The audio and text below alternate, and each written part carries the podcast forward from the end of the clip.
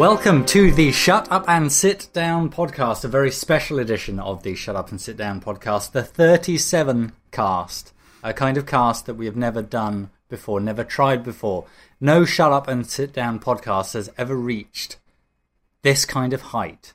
We're going to be celebrating all things Before. 37. Anything 37 related in our minds. We're going to be thinking about that really hard and really having a lovely time thinking about that whilst talking about games. And Here you know, we I are on our podcast about just sit down, wait for it. Board games, card games, table games, anything that you can pay, play, pay, pay for, and play in the comfort of your own home. On your table, on your floor, in a cupboard, in the bath. We, Don't play games in the bath. You'll get the pieces wet. Some of them are plastic, a lot of them aren't. calm down, everybody. I, this the, the energy in this room is is crazy. We've come back from the Christmas break. We've played so many games.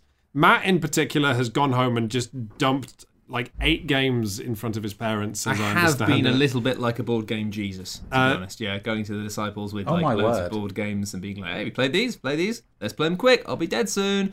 Uh, there was a comment. We did our first first news of the year like yesterday, and uh, one of the comments was just a really excited guy going, "I bought all these games from your top 50 and I g- gave them to my parents, and they were all good." yeah, He they just are. exploded It's- like it's eight funny that, words. isn't it? Well, I kind of did a similar thing. I was looking through the top 50 and I was suddenly like, oh, there's some of these I haven't got. And uh, so I bought for my mum, I bought Pictomania because she likes drawing and art and she likes games as well. So I thought, um, I didn't know anything about that other than you guys basically said, oh, it's really good. It looks like it's a fun drawing game, but there's more to it than that. And Oh, so you didn't know about it? no, I it? didn't know anything about it. And uh, it was really lovely um, and really fun.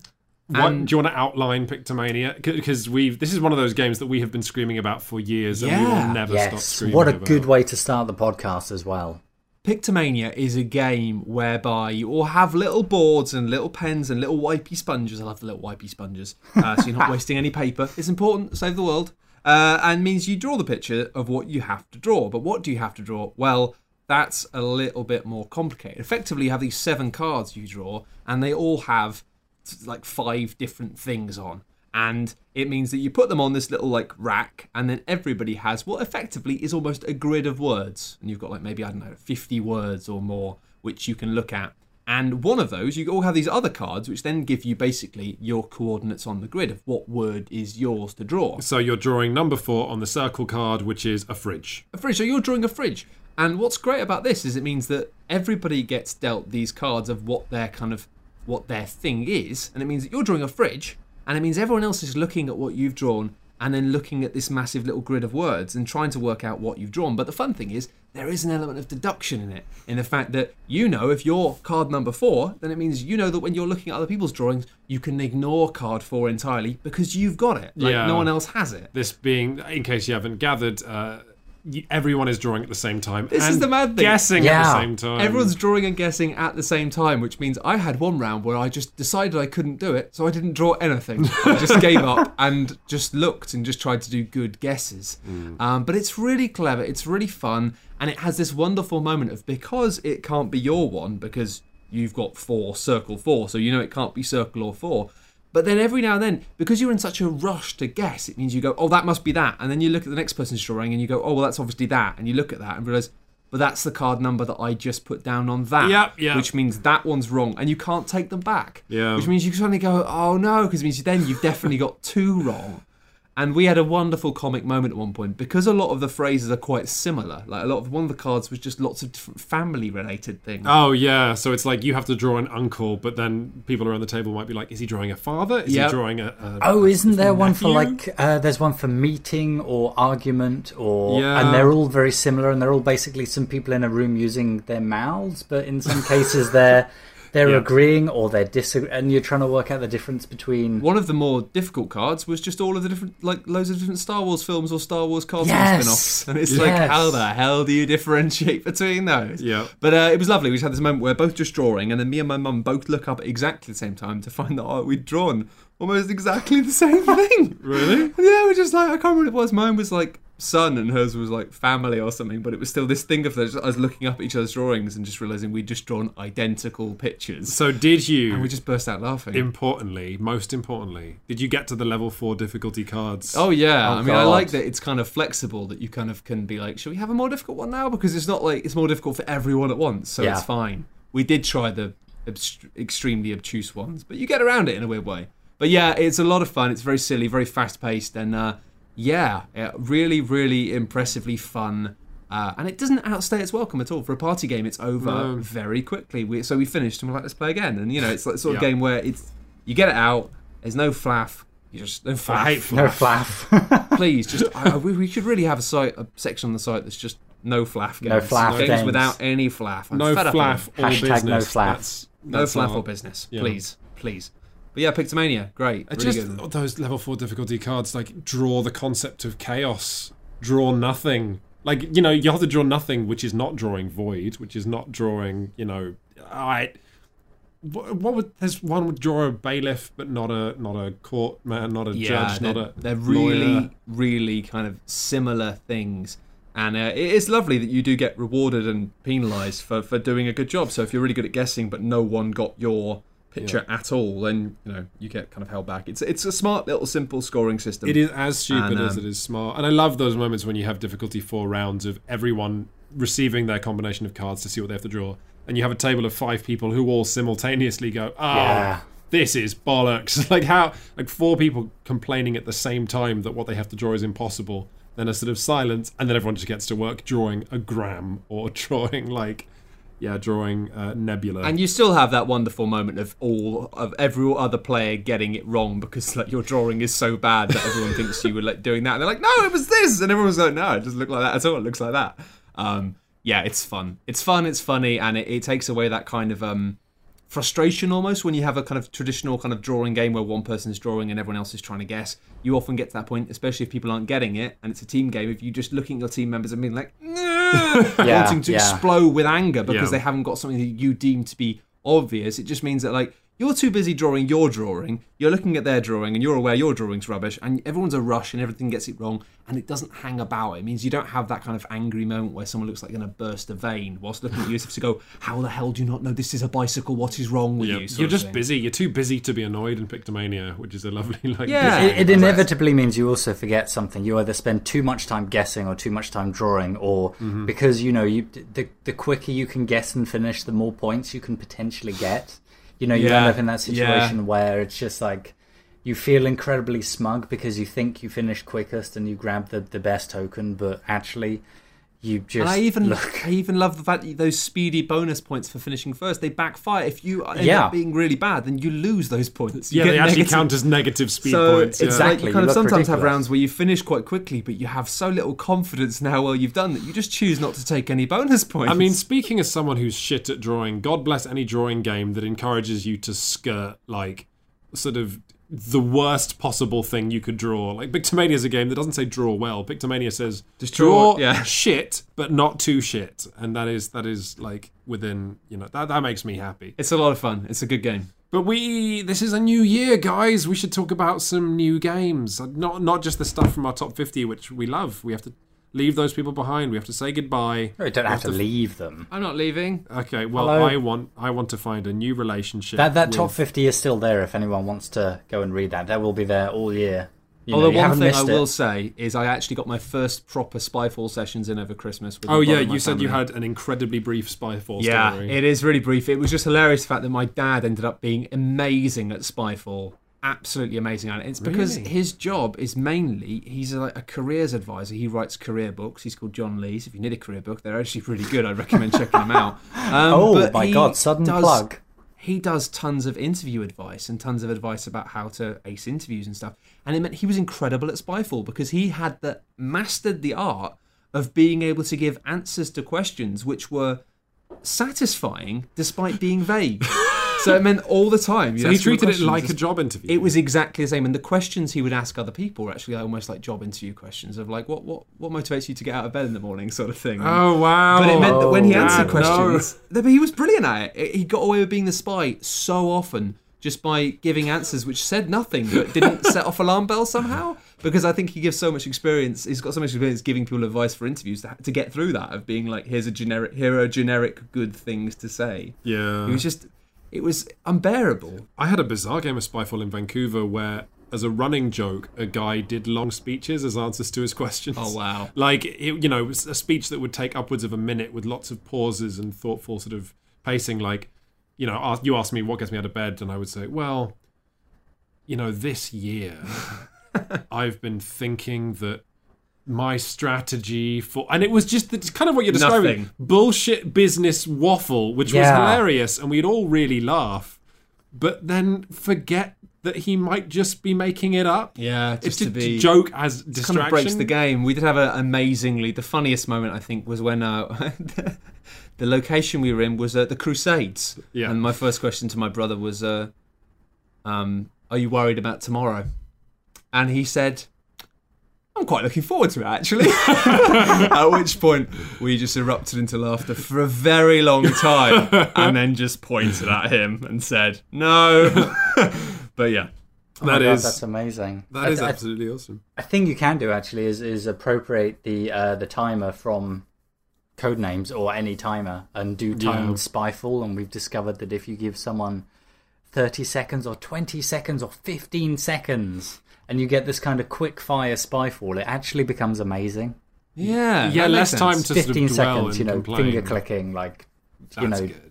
tom what's that smell uh, susan what are you doing today it just then because you the can't idea- think of the questions either What's that smell? Was a really popular uh, Yeah, question for some reason. That was in our comment that people said it breaks Spyfall. If what's the second most common smell here? yeah Uh, but back in back like five minutes ago, I was crafting a beautiful segue about romances and relationships. Let's hop back on that segue. well, I it's not the same, man. It's uh, all I've right. reversed it back. sorry. You can get on it now. Okay, so in the new, hoverboard this is rubbish. In the new year, you know, we have to say goodbye to old relationships. We have to look for new games, new sort of suitors. Paul, suitors you were playing. You played marrying Mr. Darcy. So here's the thing. Okay, This was a Kickstarter game, right? Yeah, this was a Kickstarter game that did pretty well, uh, and it's based around the theme of uh, Pride and Prejudice and the idea that uh, you you all play young ladies who are looking at a table of suitors, which is a table of cards, which are guys that you can potentially marry,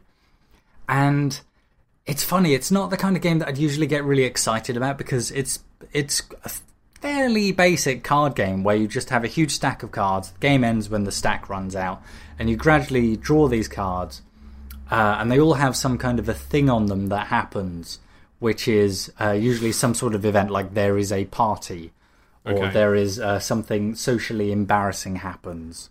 Uh, and very often there's not a great deal of strategy to it. It's just about trying to collect good cards or or roll a die and then see if that means that you're successful in a thing or not. And you can't control it a great deal. And usually, you know, I wouldn't. I maybe still wouldn't recommend it, but it's just a game where the theme was so. It worked. The theme really worked, and it really worked with a table of people who totally got into it and all pretended to be young ladies in that sort of Regency era, worrying about what they were wearing, worrying about how they're going to become funny enough or attractive enough or rich enough to grab the particular guy that they want from the middle of the table at the end of the game. Yeah, you know, it's funny. Shut up and sit down. Sometimes get this this criticism. I always see people on the internet like thinking they've nailed down that oh, shut up and sit down doesn't like Eurogames or they don't like you know games with miniatures or whatever. Always having to read that stuff and it drives me crazy. Uh, the the theming stuff though is like weird because we will often sort of be a little bored by games with like you know plastic space marines or soldiers or something that's quite commonly popular in Yes. board games. But it's not Can that we don't like thematic games. It's that we as a site like super you know, outside the box themes. Like, I completely get that you and your friends would find marrying Mr. Darcy as exciting as, like, you know, uh, someone else might find, like, the idea of boarding a spacecraft with laser cannons, you know? And I, I, it's just- absolutely didn't expect to. I, I just thought it would be a fun thing where we'd go through the deck and it would pass some time and we'd chuckle. But actually, we, we hugely got into the idea that one of the players was was a terrible hussy because her dress was too revealing one round, and then another round she had uh, a compromising liaison with it. The game just kind of builds itself, and you know you get into character. And for you know for us at least, that really worked. We we just put a little bit of something extra into it, and it felt like we really got quite a lot out. I think it is a, a, maybe a case of some of these different themes just come with less baggage. And I found the interesting thing as well, like the one game which people, when I tell people about all the wonderful games and styles and things you can try in board gaming, the game which people always want to play, based purely, oh, little microphone malfunction there, it's fine. The game that people always want to play based purely on what the game sounds like is Ladies and Gentlemen. Even though actually as much as I do like, ladies and gentlemen, it's not a terribly mechanically, it's not a terribly tight game. It's a bit messy, it's a bit too complex, it's a bit lopsided, and that's funny the first time you play it, but for repeat play, it's not as great. But people love it, and people love playing it, and I wonder if it's just because, you know, things like Space Marines and Dragons and all of these kind of traditional themes are so heavily weighed with baggage of Yeah. what they're like from films and TVs and computer games that um, people are a bit less enticed. Whereas these things, it's like, do you want to play a game about uh, Mr. Darcy and being a young lady? Like, I just think that it's kind of like an unexplored territory. Yeah. Constantly can jump in and make it their own without feeling like there's a tendency, I think, with people uh, with sci-fi and fantasy to roll their eyes because it's got too much baggage already in their head of what they think it is and who they think it's for. Uh, Yeah, I agree. And even with Game of Thrones making dragons and you know like mounted horse combat, horse combat. That's the not the correct term. Mounted horse combat. Uh, if you're people, I think more people are into horse combat and dragons than ever before. But if you see a dragon on the front of the box, they're going to you know assume that everything else they know about board games is correct as Yeah, well. That absolutely. That it's you know involves lots of dice. It's complicated. It's not for them. But it is funny with these, and it sounds like actually this is really similar to Ladies and Gentlemen. The fact that it's a game which maybe isn't actually a very good game, but then even if, like us as kind of people who tear these things apart mechanically in our mind, if you're sitting down at a table with people and everyone's having a lot of fun because Yeah. of the theme and it's enough to carry it, then it's probably all right, isn't it? It's It- difficult. It's it's not a game that I would I would shout about from the rooftops at all. It's not a game I would really step forward and say I recommend this. It's just it felt fresh because somebody took the time to make a game with with a different kind of theme that was amusing. Uh, and there's enough in the source material there that you do end up with you know a quite substantial deck of cards of different things that happen, and it's it doesn't feel like it, it runs out of steam. You know, there was something to engage you the whole time, and you have a sort of a mini game at the very end where you can see what each player's been working toward and, you know, which guy they're trying to marry, and it becomes a case of, of do you pursue a particular man or do you just sort of go for almost any man there is rolling in turn to see which one marries you? well, we've all been there, haven't we? How did you We do, have. Paul? I uh, actually failed to get the man that I wanted, but then became a famous lady writer. That so I is became so you. I feel single a bit lady. Ah. Do you see uh. though? It just uh, somehow these things worked, and yeah, I don't know. It just Who came was the man you wanted? Uh, it was Darcy. Oh, He was funny, and I was trying to be funny, and I spent the whole time, the whole That's game, du- trying well- to get wittier. the more I poke this, this becomes sadder. So it's like you weren't sort of like your personality wasn't strong enough to capture the man you This were in love with. is the story of my life. I'm never, never, never quite funny enough, and constantly trying to get funnier to to chase the funny person. and oh no, they're montage now. they're What already happen in a- they're already married, They're already married. That's and it's all over. what. What would? How would a Rocky style montage see you getting funny? I imagine that he would be like uh, stepping up onto the steps one step at a time, but at the top of the steps was a clown, and each step he squeezes the nose of the clown on the left, and then steps up and right, left, right, left, right, with these two clowns just stood there stony faced while And he's squeezing big- their noses and they make a noise. Oh, what clown about, like, the um the punch bags that hang from the ceiling that you go digga digga digga digga, but it's like a clown's butt. Yeah, that's gr- that's So the really two good. different buttocks. Of, uh, Yeah, that's really funny. And I'd I have kind one of of those this little. existed now, but it's uh, Man, we got the video cameras. We can. does seem a bit out of our budget to hire a clown that we can punch in the face and bum. No, we but- we just we just do out like we get one of those little car horn things that they have that go burp, burp, and custard pies. We can do that. yeah, we'll we'll we'll workshop this. Uh, but both me and Matt making what we the, uh, to move on at the same time. Board game about clowns. How many board games about clowns are there? Well, yeah, you know, I was just gonna cap off that last conversation about theme by saying, like, I would encourage new designers to, when picking theme, just go for something that's different yeah, because you have yeah. all of human history. And while yes, you know, you you there's a certain amount of appeal in Dragons and Space Marines, like, or even contemporary military stuff, it's you're just going to be crowded out Whereas if you are a game about like a sinking submarine, then you only have like you know one or two competitors. If you're a game about marrying Mr. Darcy, you have no competitors, and those kind of curveballs I think are really feel good for especially getting people with- into the hobby. especially with board games which do come with a lot of baggage of people, especially in uh, the UK and I guess maybe in the US, uh, a lot of baggage about what people think a board game is. You know, i.e., like you know something dull you play at Christmas. I think just being able to say, "Oh, it's this board game," and then say, "What's it about?" And go, "Well, it's about this," and just say something which people just go, "Oh." I've never heard of anything like that Yeah, before. yeah. like Yeah. that's just what wins people. That then you've got them in your house, and then all you got to do is just give them a nice time, maybe uh, uh, some dinner. Yeah, you know what? If a game, if a board game is interesting enough, it doesn't even matter how much fun someone Nope. has necessarily, because they'll be like, "Wow, I'm really interested." Uh, And it seems like this is like a great gateway. It doesn't sound like a great game, but it means if you've got somebody and you think the only way I'm going to get them to play a bloody game is if it's about uh, Mr. Darcy, oh man, then yeah. I forgot I played this, but on the subject of like light card games that won't do what people expect, I played something called Billionaire Banshee uh, at a party over the holiday period. This is a game that was on Kickstarter by a guy who used to work at Harmonix, I think. Um, uh, but it's a card game, and it's the simplest thing in the world. It's a deck of really positive traits that would belong in someone you want to date. So, like, they're a kung fu master, or they're a billionaire, or you know, uh, I, I That's the two things I go for. well, uh, you know, or like um, they're a fantastic chef. But then there's also an equally sized deck of cards of like problems. So I can I can play, and the entire game is people voting on uh, like me and Paul, right? We can we can play this right now. So uh, the question is to Matt, and don't answer right away. Okay. So you've got a prospective partner. She is a uh, ooh, she can fly. Great. She can fly, she can carry, and this is the amazing thing about the game. There are bullet points that specify.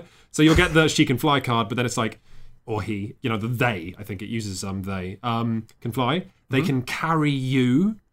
Uh, That's they don't nice. get cold and they don't get tired. Oh, it's really romantic. Yeah, you know, so that's great. Downside, they tend not to stop crying ever.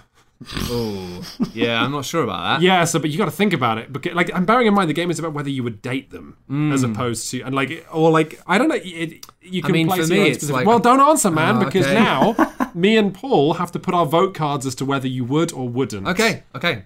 Uh, I think you would. I, I don't think Matt would because I think, with all due respect, this fictional person who doesn't exist, but I nevertheless uh, have, uh, you know, I, I, I, this is a person who still has merits, and I have respect for them, even though they're fictional. oh my god! I do think that the constant, perpetual crying, which happens, you know, when they're asleep, it happens when you introduce them to the family, it happens when when they go to the bathroom, you can hear them on the toilet just qu- crying away. It's not I even think- that complicated, actually, Paul. It's actually quite simple in the fact that yes, she can fly. Yes, she can carry me. Yes, she's impervious to the cold. That immediately makes me think all I've got to do put a nice big coat on, and then she can fly me to like the North Pole or like Greenland or something. I can look at the auroras or whatever wherever they are. oh, but she'd be crying. But she'd be the crying time. the whole time. so it's not even like that you got to be in a relationship with someone who's crying. Like that's like not as much of a problem. It's more the fact that they're holding you, so they're right next to you, and you're just there, like you're just there flying through the air, which is probably going to be a little bit stressful anyway. With somebody crying right next to your face, it sounds like oh, I'm getting anxious just thinking about it. So no way, no way, Jose, I wouldn't date this person. See, You know, is they're I probably might going be to friends cry with them, now, but though. probably not even that. To be I mean, honest. the, the, the thing is, like that was fun, right? What we just did was fun, Yeah. and uh, but it's it, you get laughs just from the cards flipping up because if you flip them up one at a time, it's like oh. uh, One we had was um oh they're a fashion designer they're like a world class fashion designer they make you clothes tailored to you and then the next card we flipped over was um they make you dress in drag constantly um and the bullet points for that were like you can never not be in drag you know, even when you're meeting parents and stuff like and it it led to genuinely sort of interesting conversations and plus some of the cards in there are super raunchy you know, I think I'd date that person now. I- Oh, completely! Yeah, like it would be, like- amazing. You'd but just be like, after a while, you'd be like, well, yeah. I after really- that, you can maybe leave and keep the clothes. Yeah, like, although the be- clothes would be all for. Yeah, and- I mean, it would be fun. I think. I, I honestly, and hundred percent honestly, I think I'd be up for that. It would be a really interesting experience. But I think at the same time, like after maybe there would be some circumstances, like maybe going to a funeral or something, where you think, Yeah, "Oh, yeah, yeah. I really don't think this is appropriate now. Like, But you know, how- just for me, you, You know, can still the- date for ages before going to a funeral, probably. I mean, it's I not like don't it's going to be a super weird first date. Yeah, Uh, yeah, so if people want to poke around for copies of Billionaire Banshee, I absolutely recommend it. It's one of the best conversation starters I've ever seen, and yeah, really lovely little uh, Kickstarter. You know But- what that reminds me of, by the way? There's that. What's the card game about uh, characters fighting? Um, oh, the the one where it's like two people fight and you all argue about whether like an eagle with a rocket launcher would defeat Batman or whatever. Y- y- Because I never quite got into that, and this sounds to me thematically way more fun than talking about people just who would win a fight. Yeah, no, it's it is way better. It's also better than um, uh, Slash, which was a super interesting slash weird Kickstarter, which was like you'd flip two Oh, cards and it would be like Big Bird and He Man, and then you would have to narrate a short story as to how they met and how they got it on. Um, that sounds more fun than fighting. it- but that was better than fighting. But Billionaire Banshee is better than both. Yeah, no, that sounds a lot better. Sounds Uh, good. So the next game, I don't know. If, I don't know how we can move on from like whether this will be as much fun. But we did finally play Flick 'em Up. Which is, never mind all these small card games. Big old Oh, I'm dexterity jealous. game. I am so jealous.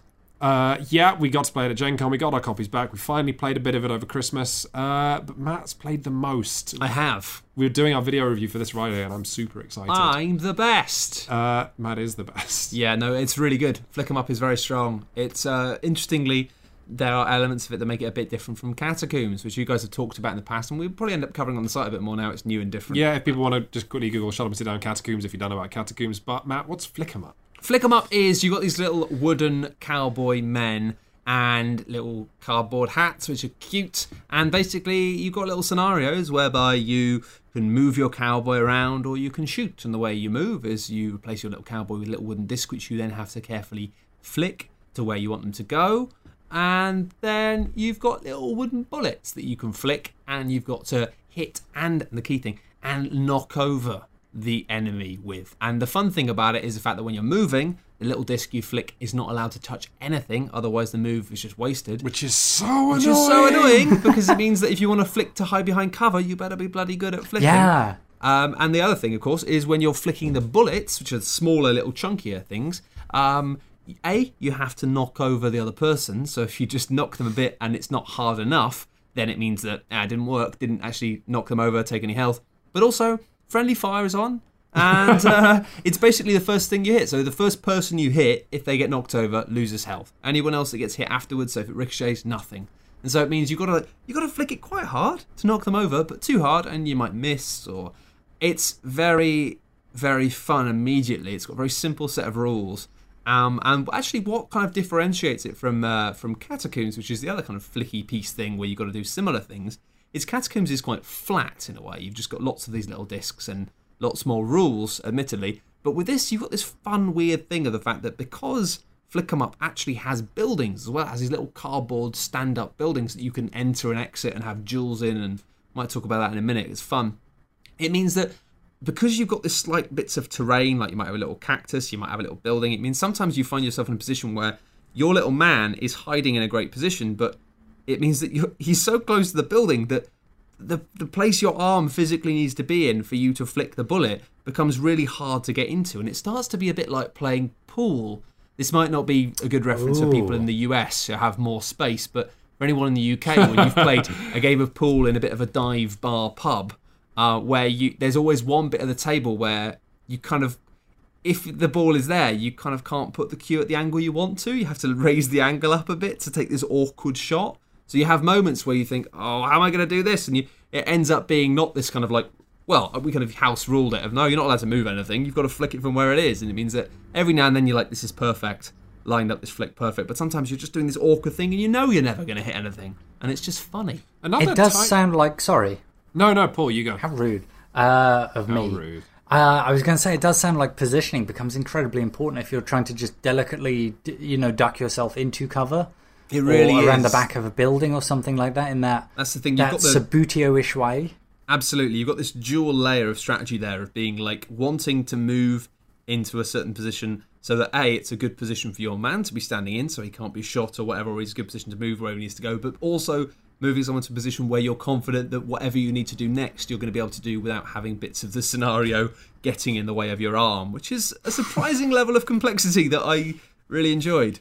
It's just so dumb. I mean, like that's what I kind of look for, and because that's where all the laughter comes from in a dexterity game. I've yet to play a dexterity game with a joy as something like deeply tactical.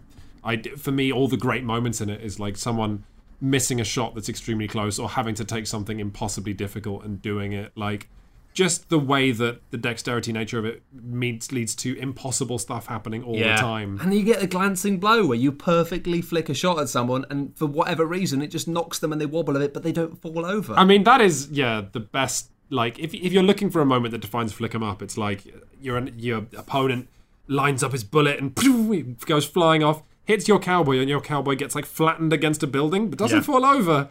Which is like in Back to the Future when Marty McFly gets shot, but he's got the metal plate, so he's fine, and then you can Yeah. shoot back. Except you can't shoot back because if you're flat against the wall, then those bullets are going to be flat against the wall as well, which means there's no way for you to get your finger in there. It's it's dumb, it's simple, it's funny, it's and what a beautiful box. Oh my god. It is. I mean, I actually gave a copy that I uh, bought when I was out in Gen Con to my brother as a Christmas present, and he was really happy with it. We had a lot of fun playing the game, but it's just a beautiful gift, and it's it's one of those things that's actually lovely in the fact that the game is simple enough that you can buy it for somebody quite confidently that they're going to be able to play it and have fun with it. Because we found that actually a lot of the, the little fun nuance thing is almost circumstantial, circumstantial things you realise as you're playing. You think, "Oh, this is like a bit more interesting to think, but so easy to just get in there and play it. I think the only weakness we found with it, which we'll kind of go into a bit more detail in the review, obviously in the video, which will be up uh, pretty soon, I think, uh, or after, depending on when this Uh, podcast goes up like a couple days after. A couple of days after. Uh, one of the things about it that is um, a bit of a problem is the fact that like the scenarios are just a little bit weak. The little tools that, that you get from the scenarios in a way of like being like this is this, this does this. It kind of each of the different missions in the scenario tends to introduce new mechanics like dynamite and Winchester rifle, each of which kind of vary in terms of how good they are. But the actual scenarios just feel a bit weirdly unbalanced in a way. Like they're just not always that much fun to play, and you often get to the point where it's over, and you kind of think, oh, like it doesn't feel like it's not quite right. It feels like they were maybe thrown together a little more quickly. But it's Yeah. fine because it's clear that once you kind of just flick through the manual, understand all these systems, you can just X-wing it of basically being like work together with a friend and, and build a little town and then take it in turns to place obstacles and then have a shootout and invent like your own little games with. Yeah, it's like Flick 'em Up is like my first Fisher Price miniatures game, you know, Yeah. but in a way that isn't at all bad. You Yeah. know, it's like it's a miniatures game with like two pages of rules that mostly uses physics, and then from there you can design your own scenarios and your own like you, it's a playset rather than a campaign book. If people were looking for that, So here's, Yeah, a, here's a absolutely. question: What do you get in the box? How much uh, sort of cardboard building stuff do you get in there? It's about six buildings and the little building stands for it. You also get like a little, uh, a little uh, what's it called like a little noose that goes on something, so you can have a you can have a character being hung. yeah, and you can shoot the noose. It's got barrels. Yeah, it means you can stand the man on a barrel, and then if you knock the barrel out, then the man falls and gets hung or something. I can't remember if it works that way, or maybe it saves him. It's probably for kids. so Most important- one. Uh, most of it as opposed to him slowly strangling. Uh, mo- most importantly, it's got I think two or three large wooden cacti. Yeah, they're that- awesome. I they're really so like good because they, they you just knock them over with a bullet, and then they wherever they end up, they sort of spring back up like a like one of those um dancers that you blow air, air into Yeah. by the side of the road. But you've got enough basic stuff in there to like you know easily build yourself a little symmetrical thing, and even we were just talking about like you know make your own little capture the flag style like kind of mechanics. It's it's it's it's very simple, and you can it's very it's basically yeah it's like a play box. You can have a lot of fun with it. I mean, my my dad played it, and my dad had a great time. You know, he used to play Subbuteo when he was younger, and uh, yeah. It's got a lot of really lovely ideas. Like, you know, when you do go into a building, if an enemy guy comes into the building, then it means that you then have an actual dual shootout where you take it in turns to flick a shot while, and then very gradually move slowly forward to closer each other. And that's great, gets really intense. Yeah, Paul. Imagine something like out of Garth Marenghi, where uh, two people are walking towards each other, firing like three bullets, then taking a step forward for something in the region of like forty-five seconds. Yeah. Oh God, I can imagine then- that quite easily. But then when you win the duel, your prize for being like the only player with any of your characters still in the building is you get to flick the men out of the building. Yes, God, yes. And like even when you're in a building, it means you can you you can't be shot, but you can shoot out of a building. But then that's difficult as well, and it it kind of basically it uses an incredibly simple set of rules, most of which don't need to be explained because they are just the rules of bloody physics, to recreate like theme and scenario in a way which is awesome. I mean, both times I've played it, I found myself just naturally like getting into the role of being the outlaws or being the the kind of uh, the lawman, really, of being like when you're playing as the bandits, you do find yourself being like, "We're coming for you! This is our city now." This is our-" and it's just, it's yeah, it's just really, really good fun. It's, It's just yeah, A wonderful tool for regression, and yeah, I, w- I was going to talk about the expansion, but we've got to save something for the review. You know? yeah, Yeah, absolutely. Yeah, yeah, do. I will be looking forward to this because it's a game that I have had. So, I've been in even in the same room as it and not been able to play it. that is uh, that is a shame. I've got a I've got It a is. quest for you two now before Oh. we move on to our folk game of the month. I played a Euro game called Tikal. Euro games can be a little dry, so Oh uh, yes, so your job is to ask questions and make sure that like why don't tell you what here's what we can do. Either of you can like make a klaxon noise, like buzz in, if I'm being boring. Okay. What forever?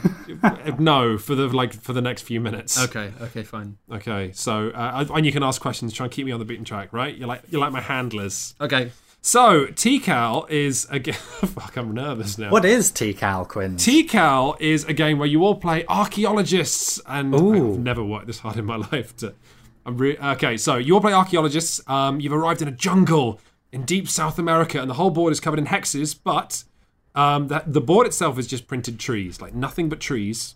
Mm-hmm. And then you get these hexes, and on the reverse side of the hexes are like little clearings in the trees. So you initially like have one spot on the board, which is a clearing. so you cut through the trees. You're cutting through the trees by placing hexes on the board. That's cool. Yeah, I thought so. And then you have a limited number of action points each turn, and you've got your little pickup trucks on your open hexes. And slowly, you're going to be revealing things like temples. Temples are the big thing. And oh, you're going to be yes, like the, the Yep. big stacked South American. yeah, big the, sort of the um, actual Tikal Incan? things. Yeah, th- are they are they called Tikal things? Uh, I think it's an. I don't know enough about South America. Gonna this be is boring. quiet.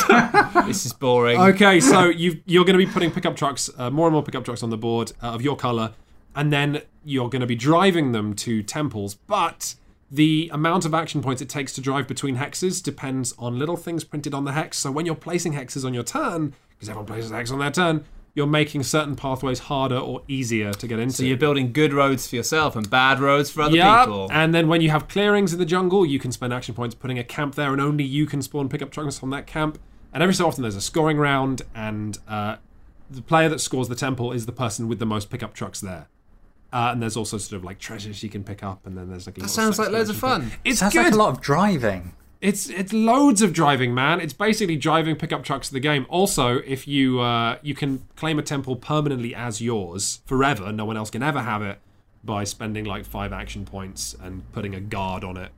Basically, it's just you've got to imagine like thematically what's happening is you know you're, you're flipping a hex and you're driving people there. Destroying a jungle. No, well, yeah, you're carving through this jungle, but also it's like you drive a pickup truck and you're like, oh man, this temple's beautiful. No one's been here for like a thousand years. And then two pickup trucks drive over from like your friend's expedition. They're like, oh yeah, we'll take it from here. And then you get on the radio, it's like, get more trucks to now. Yeah. And then you get like 18 trucks pouring in. Uh, and obviously, hopefully, you're the third player in that situation, watching your two friends pour resources into controlling this temple, while you drive off into a different part of the jungle and control like three temples. It sounds kind of like area control, where you're just It trying to get the most numbers into a place. It's a bit numbery, it's a bit complicated, especially when you come to how you score, because you can also spend action points improving a temple, making it worth more point. Like you're essentially clearing undergrowth off it. And that makes the temple better, but it's making it better for everyone potentially. So it's area control, but area control where you can just make something better and then your friend takes it, which is sort of unusual. Um, I liked it a lot, and as a Euro game, it's it's really fun to. It's from like 2005 or something. It's fun to go back and play Euro games before they became these things with like 25 page manuals. You know, Tikal's actually very very simple, and I had an awesome time with it, and would recommend it to anyone who wants something kind of uh, conflict averse and thinky and pretty. And yeah, I liked it. I wonder if I would like that because I almost feel that's what uh, Carcassonne still is to me. Is is a Eurogame before things got, uh, you know, too overcomplicated or t- had too many things bolted into them or simmering under them. Yeah, yeah, and that's actually pretty much the exact reason I'm excited for Concordia. I cannot wait for Concordia, uh, our review and playing it and stuff uh, later this month because that's a game that came out in 2013, got a lot of hype, and you're you're just trading in the Mediterranean, which is, as I understand it, a joke among board game reviewers that that's the theme on everything all the Yeah. time. Um, It's it's almost it's well it's rote, isn't it? Yeah, and do you know what the expansion for uh, Concordia adds? So this is a game where you can trade brick and silk and wine. The expansion adds a new good. Uh, is Salt. it Salt. You can trade. You can be a salt baron and Ah. control the salt trade. Two thousand years ago, that's the sexiest resource they could come up with. But I like that. And actually, one of the things I really like about playing board games is that sometimes it does remind you of, of history in a fun way. Of things like, you know, things like simpler things like Sheriff of Nottingham of being like, oh yeah, pepper, being like, "Mm, yeah, yeah." it's like, oh yeah, like stuff like these simple spices. Like we used to go to war over pepper. Yeah. And now it's just like, I mean, I wouldn't want to cook Wait, hang on. Did it. we? Did we go to war? I'm over sure pepper? at some point in history people have gone to war over black pepper. I've Been to war over Dr Pepper. Yeah, Yeah. I remember that, Paul, and I still think you were in the wrong. We don't talk about that, guys. We really don't. If people are interested in the history of salt, uh, Or there's a great book. Pepper. There's a great. no, wait, leave it alone. This is good. There's a great book on the history of salt called Salt uh, that teaches about salt. Listen, I come from a place uh, in Cheshire that's very close to a town I spent a lot of time in called Northwich, which is famous for having salt mines and had a salt Oh my museum. god. Have you Oh, been? they I've been to some salt mines. Why why is this They- happening? They dug so many salt mines under Northwich that they tried to then fill it up, and basically Northwich started to sink. Really? And honestly, Yeah. this is brilliant trivia in the fact that they had a selection of things they were considering doing um, to deal with this problem. The fact this this city was this this town was sinking because they dug underneath it. The, options they went through were maybe to just fill it up with concrete, or maybe fill it up with rubbish, or maybe just Wow. to completely move Northwich about twenty miles down the road, just rebuild it. Which amusingly lo- are lots of the exact same scenarios that they came up with in The Simpsons. I was gonna say. thing happened to Springfield. Yeah, in The Simpsons, they'd move the town. Yeah, and they were going through the exact same process of options for Northwich, which I thought was amazing. What did It's they like- do? I think well, it hasn't sunk yet, and they haven't moved it, so I don't really know. But there was This, a great. this is of a problem across Britain, though, isn't it? That, that Yeah. we've dug out so much of the, the underground of Britain that if you jump up and down in bits of Britain, you'll just go through the ground. Yeah, there was a great bit of graffiti in Northwich because it was a pretty rubbish place that just said Northwich is sinking. Let it, Wow. which I always really liked. Yeah, Ooh, they harsh. are salt, eh? Don't dig too much of it up, otherwise your town will fall over. A lesson for us all. Yeah. Folk Game of the Month. Yes, it's that part of the show where we discuss a folk game sent in by one of our readers to the email address hidden at the bottom of www.shutupandsitdown.com. A game that isn't, you know, that you don't buy, but it is instead passed through the ages from father to daughter, uh, or in this case, almost certainly from man to man. Last time we discussed knife games briefly, and I got slightly excited. And I said I was going to go away and research more knife games. Um, And then the government got a hold of your Google account. well, I I wish it was as exciting as that. There's no information on knife games on the internet, like not not a decent resource. That said, uh, our audience got very excited. I got lots of emails from uh, scoutmasters and knife enthusiasts, Oh God. and uh, this is the best one and probably my favourite folk game we've uh, had sent in in a while. Uh, Paul, if you uh, if you're ready to go. I am ready to go with, uh, and I'm hoping I'm pronouncing this correctly, with this folk game from Coty Easter. Coty Easter, who wrote in very friendly uh, greeting, said, Howdy, Paul and Quinns. Didn't say anything about Matt. So, Matt, if you could close your ears. It's fine. I'll just go and get a drink or something. Don't. don't I, for, I'll stop listening. I'm. I'm not listening. All right, just carry on. I just imagine Matt falling through the floor of a salt mine. Um, I'm writing to you from the US, more specifically from the beautiful foothills of Arkansas. I didn't know that had any foothills. In my lovely slice of the planet, it is still very commonplace for every male over the age of 13 to carry a pocket knife. The act of carrying the knife is so popular that a man, such as myself, who abstains is generally tweet, generally treated as an oddity, at which people marvel and guffaw. No one's guffawed in like 40 years. They do in Arkansas for sure. They do it. They do it, Coty. Uh, growing, growing up as a member of a poor Arkansas family with old worldly parents and relatives, I got to enjoy many of the folk games with which my parents had grown up. Having grown up with the folk games, I am an adept knife thrower. Have many scars on my hands from five finger fillet, and have ruined many a pair of shoes from Mumblety-peg games gone awry. If you remember, Mumblety-peg was sort of you'd throw it in the ground. Yeah, it was it was a game of sort of chicken as to who could throw their knife closer to their foot and, And have it I- stick in the ground. Yeah, It doesn't just which does because imply it's gone through it's the your shoe foot. and yeah. into your foot. Yeah.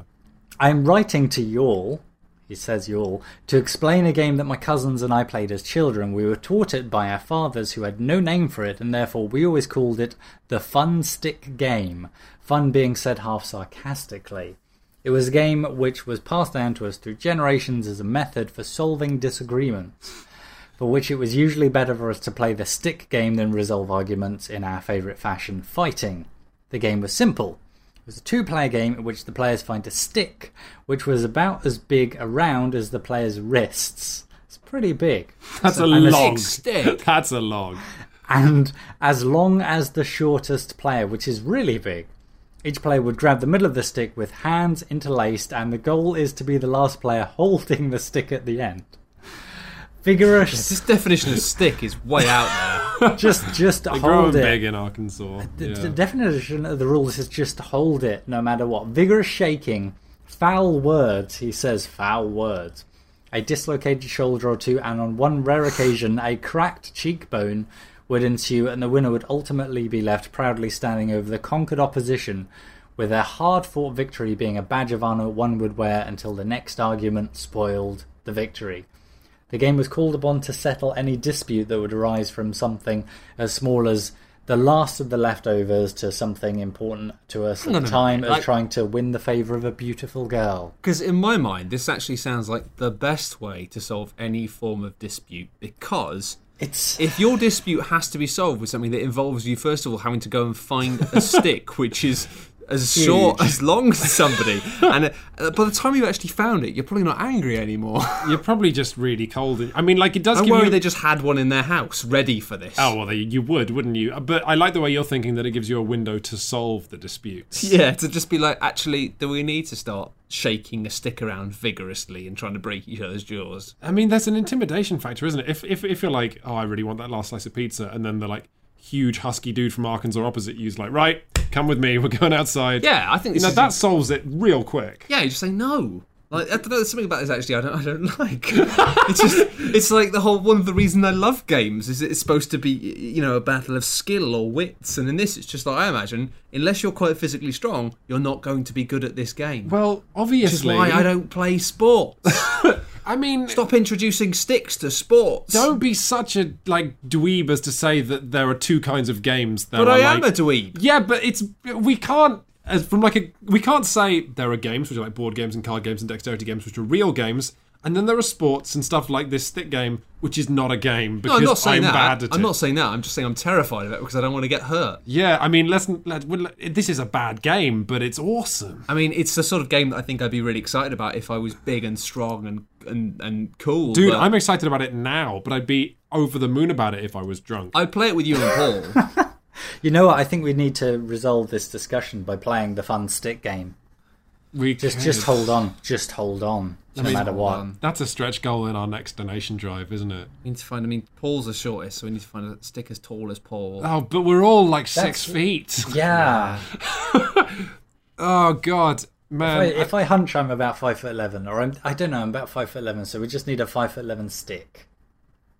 That's not hard. if people would like to mail in, a If we go to a hardware store, if we go to a hardware store, we can find. Oh, I don't do it with like a two by four. That would be Yeah, then we're getting into some really kind of caveman style thing, like shake the two by four. until Man who Well, hold on gotta- best is best. Right, man. We're Can going to drive into the woods or something then, because there's not going to be anything in London. There's not going to be a stick that big that hasn't been appropriated by a criminal What would so? criminal activities. I want to dig into this email more because I swear I read it twice and it becomes more amazing the more you read it. So first of all, he says that yeah, you can shake it. Also, foul language. So imagine the huge dude gripping the stick opposite you, just like swearing at you, just calling you the worst words, which for some reason I'm now coy about, despite me always accidentally saying them on "Shut Up and Sit Down."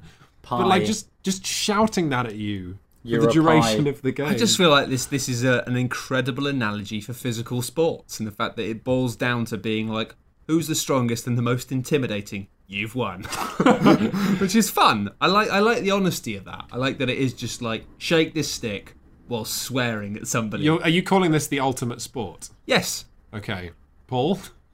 I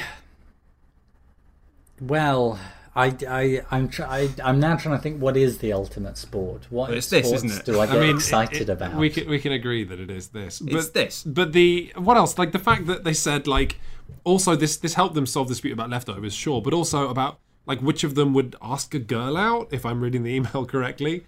Like, Can you imagine like having the really candid discussion? Like that's almost like a shot we like, like a joke we would do in a video of like me and Matt saying, "Oh, I really like her. Do you really like her? Ah, I mean that's that's a real shame, man. I Let's see who stick. Can, see who's best at shaking the stick. and then just like a smash cut to the two of us outside in our pants shaking like a stick I'm just imagining a world now in which like the Super Bowl has been replaced by like Shake Stick, and people being like, "Oh, you can see the new Coca-Cola advert, the, the Shake Stick game last night. That was crazy." You know who's from Arkansas is the Clintons are, and if Hillary Clinton gets into power, this will be how everything gets resolved. Yeah, this will be like So that's of- an improvement. I can't imagine she'd be. I don't know how. Yeah, so I, you Well, got a Bill Clinton on- is. I don't know if Hillary is, but Yeah, I mean was, they live was, there. I was too busy thinking to laugh at that, Paul. But I want you to know that that was really funny. Bill Clinton, of course, famous for a different kind of shake stick. Clinton, there we go. There we go. An- now an we have to start the whole joke. podcast again. No, we have yeah. That's to the first erase that. joke in the in the podcast. Begin again. It's too risque. Actual sort of silence. Uh, if, you, if you have a folk game you would like for us to discuss, Or if you're Bill Clinton. uh, if you're Bill Clinton, we'd love to hear from you. Uh, do I email would. in. Uh, I, I, we sort of we used to answer all questions on this podcast, but now I, I much prefer this sort of cherry picking of something uh, sort of kind of short, kind of Or funny, ridiculous. ridiculous. You know, if you've just got stories of board games, if you uh, if you want to tell us we're wrong, if you want to outline an argument as to why we're brilliant, any of these things, if you've got a folk game, email us. We'll have a great time discussing. Or a silly them on the gaming podcast. story. Yeah, Oh, you know what? I forgot to tell you. I played. Uh, this is a very quick, silly gaming story to wind down with. Uh, we played Two Rooms and a Boom at Christmas, but there was only about eight of us. that's eight is a great number for It two work rooms. because all you do is you do the rounds for about a minute, uh, which is enough time to get into a room and try and work out who the leader is. and it's brilliant. And you have that, and you just have you do that with a lot of gin, and it is the best game ever because I it's mean- just eight people stumbling in and out of two rooms with no time.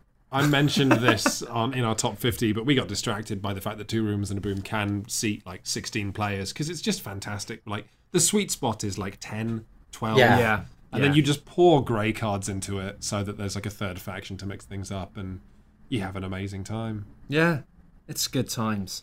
Good times. So, as far as the bar being set for people emailing in, I want to express that the Dice Tower had a story where uh, a guy, uh, the Dice Tower podcast, excellent sort of gaming podcast and YouTube series, they had a guy write in to tell them about a time that he was reaching behind a radiator to rescue an errant board game component and his arm got stuck. Wow. Um, not a radiator, maybe. Well, a guy that happened to a guy at my school. I don't know if I'm getting this confused. oh yeah, that's like I have. That's like one of my nightmares. yeah, it's super It's a bad. classic school thing as well. There was always some kid who had that, you know, they're, they're locked in a cupboard or their arm is dislocated behind a radiator. It's a school thing. No, it is. Jesus, you Yeah. Or they slip school. into the toilet or something. No, I, I rem- I remember it well now. Yeah, it was a guy who got his arm stuck behind a shelf, um, or like a cupboard, to, while trying to rescue a board game component. And then people came over for it. he was stuck there for like twenty minutes until people come over came over for the board game night he was hosting. Oh, and then wow. they came in and saw him and obviously just laughed forever because he didn't, you know, lock his front door. They just came in and he's like, "Guys, help!"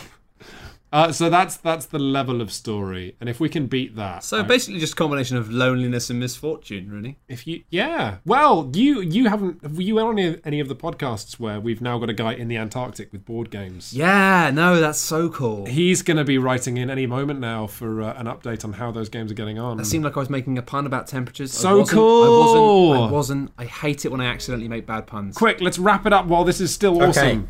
Leave. Thank you so much for listening, everybody. I've been Quintin Smith. I've been Paul Dean. I'm still Matt Lees. and this has been fun. Uh, we'll speak to you guys soon. Goodbye. Bye. Bye.